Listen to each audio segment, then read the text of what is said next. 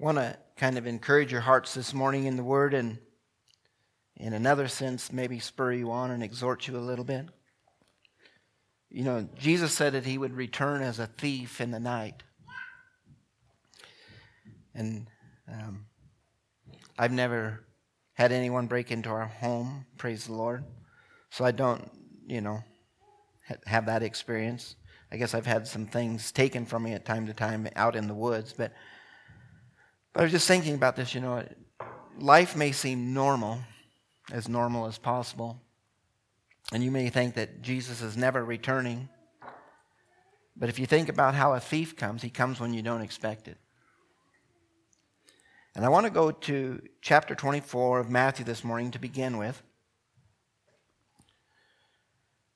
You know, in this chapter, Jesus' disciples came to him and said, You know, what will be the signs of your coming?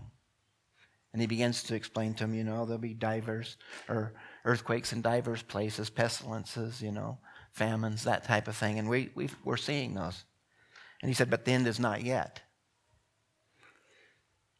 But he goes on and continues to talk to them about what will happen, you know, that they will go through great persecution and tribulation and all this. But I want to go down to about verse 35,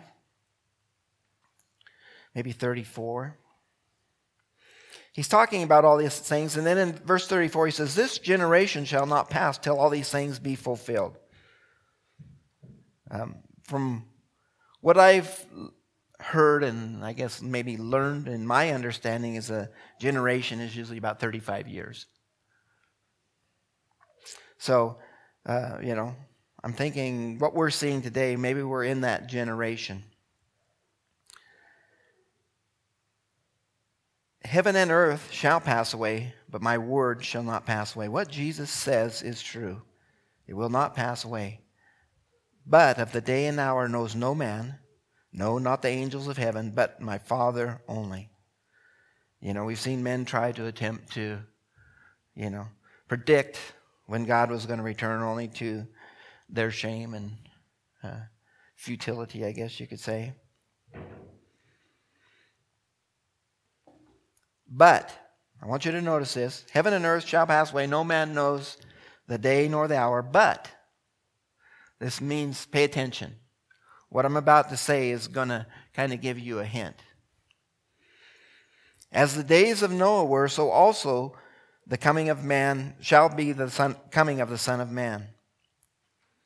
For as in the days that were before the flood, they were eating and drinking, marrying and giving, given in marriage until the day that the that Noah entered into the ark and knew not until the flood came and took them away, so shall also the coming of the Son of Man be. Like a thief in the night. Now, really, what I believe this scripture is saying is that people were just going on with their life just like normal. You know, they were just doing the daily routine things eating, drinking, getting married, enjoying life. I was thinking about Solomon in Ecclesiastes says, There's no better thing for man than to uh, eat and drink and enjoy or, you know, be happy. You know, and we see that, that mankind was, you know, not aware of what was going on in the days of Noah, even though I'm sure Noah was sharing with them, just as we are sharing with those round about us, and the word is going forth. But they were just going on with life as usual.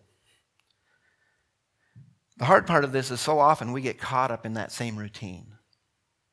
You know, we get to thinking about all the things that are going on right now, you know, or maybe within the next week.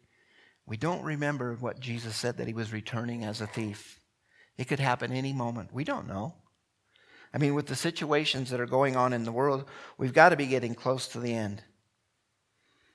And I want you just to uh, think about this. As were the days of Noah. I want to turn back to Genesis now and remind you what the days of Noah were like. It was more than just eating and drinking. In chapter 6 of Genesis,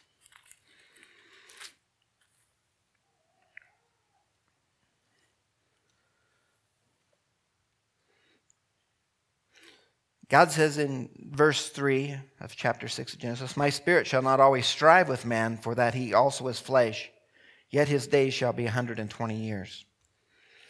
If you know anything about this story, it was 120 years from the time that Noah began to build the ark until it went afloat. and men were drowned.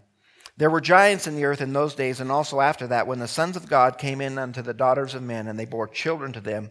The same became mighty men which were, were of old, men of renown. Uh, they were known for their wickedness. Let's put it that way. And God saw that the wickedness of man was great in the earth. You can say that about today. I believe. I believe everywhere you look, you, you can see wickedness. And that the imagination of the thoughts of his heart was only evil continually.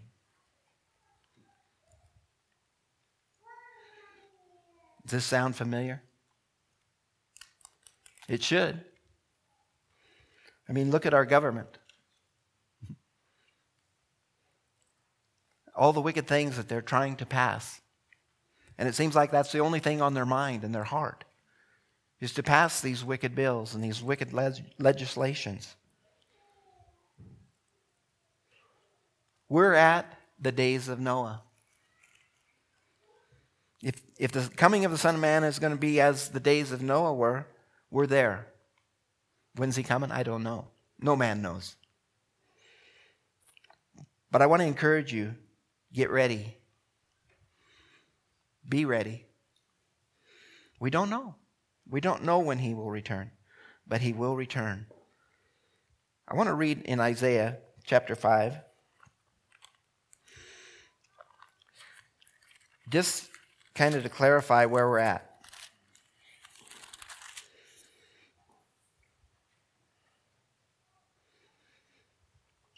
In verse 20,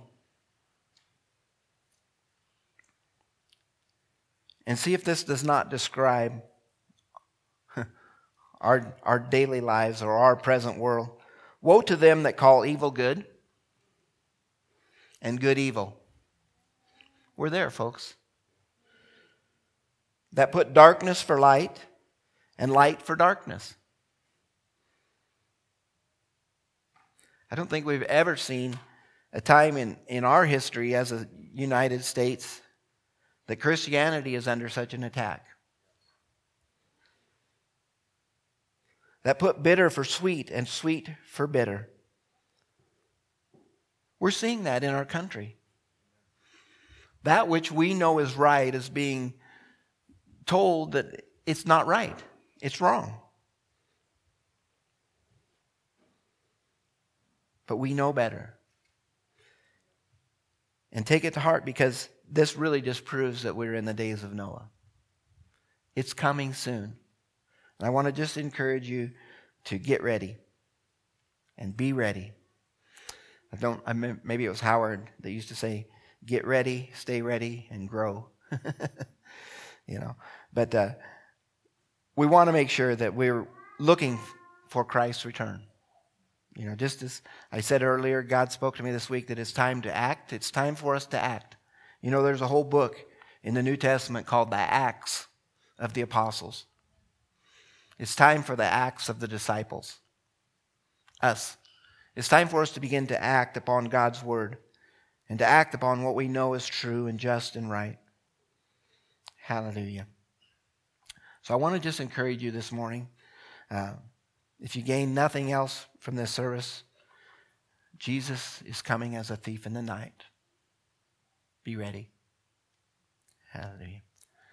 Father, I want to thank you for your word. Lord, I thank you for the warnings you give to us. Lord, for maybe the wake up calls, you know, to stir us a little bit, to make us realize, yes, Lord, these things are happening. Lord, and even though you haven't returned for centuries, we know that you're coming back. And it's going to happen one day. Whether it's our day, we don't know. Only the Father knows. But we need to be ready. We need to be acting upon your word. We need to be acting like Christians, like those that have the power of God in their lives. Lord, I just pray that you would honor the prayers that have been made this morning. Father, that we would see your hand move. Lord, I, am not satisfied with what we're seeing as a church. I want to see more. We sang this morning about there's more. There's more to come.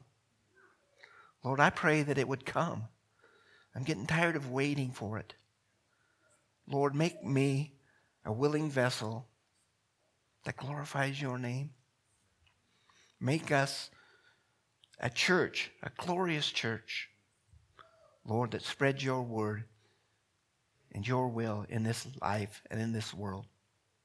Lord, may people be drawn to the light that you display through us.